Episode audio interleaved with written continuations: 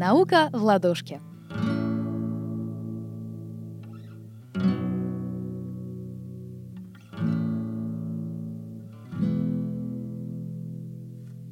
Всем привет!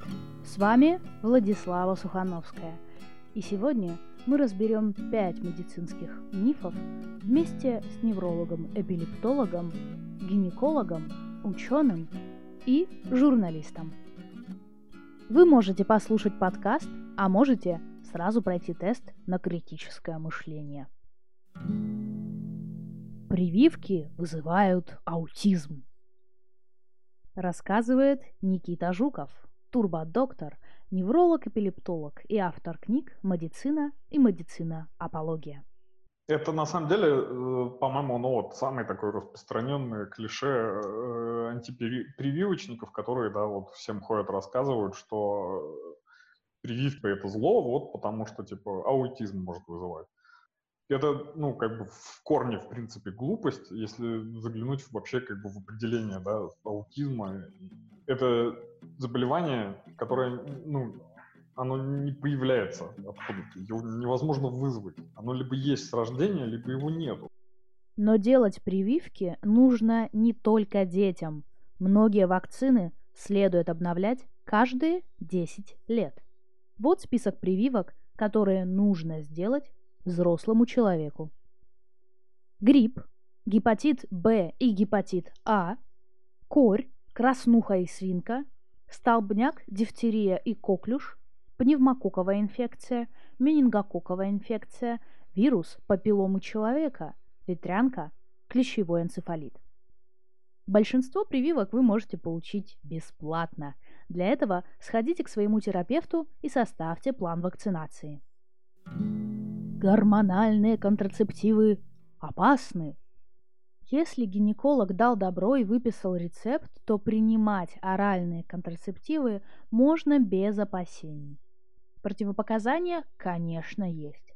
Заядлое курение, беременность, патологии сердечно-сосудистой системы, заболевания печени, рак груди или матки в анамнезе, мигрень с аурой, ненормальное менструальное кровотечение. Людям с сахарным диабетом или высоким артериальным давлением или принимающим препараты от судорог принимать гормональные контрацептивы нужно с осторожностью, под чутким контролем врача. В остальных случаях гормональные контрацептивы принимать безопасно. Но самое важное – проконсультироваться с гинекологом. Рассказывает Анна Усова, акушер-гинеколог со стажем 17 лет, кандидат медицинских наук, клинический психолог и врач высшей категории, доцент кафедры акушерства и гинекологии НГМУ при э, подборе средств гормональной контрацепции, конечно, нужен индивидуальный подход. То есть я противник самостоятельной покупки этих средств. Э, ну, вот я не знаю, как в России, у нас в городе нередко в аптеке могут потребовать рецепт. Принимать таблетки при головной боли не надо. Рассказывает Никита Жуков, турбодоктор и невролог-эпилептолог. Какая польза от того, чтобы ждать и страдать от головной боли? Только то, что, ну, типа не съел таблетку.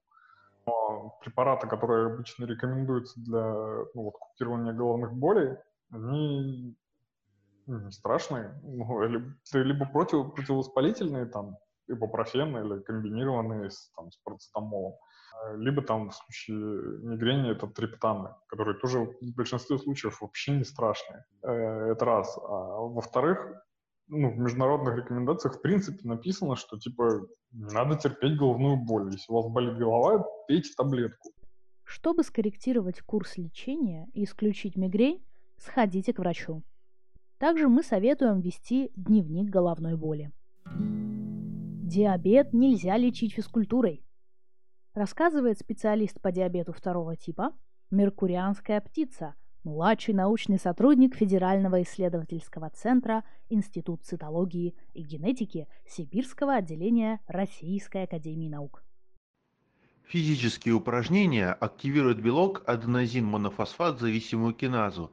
Этот внутриклеточный наблюдатель энергообмена может независимо от инсулина запустить захват глюкозы из крови. Антибактериальные спреи для рук небезопасны. Рассказываю я, Владушка – научный журналист, перелопативший пару десятков статей на эту тему. Спреи на основе спирта безопасны при правильном использовании. Не пить, не вдыхать, не поджигать. Протирать нужно все участки рук, тщательно, и ждать, пока жидкость высохнет. Использовать после посещения туалета и перед едой. В случае сильного загрязнения рук жиром или землей мыть с мылом и сушить полотенцем. Подробные подкасты и статьи о каждой теме слушайте и читайте в «Науке в ладошке». С вами была Владислава Сухановская.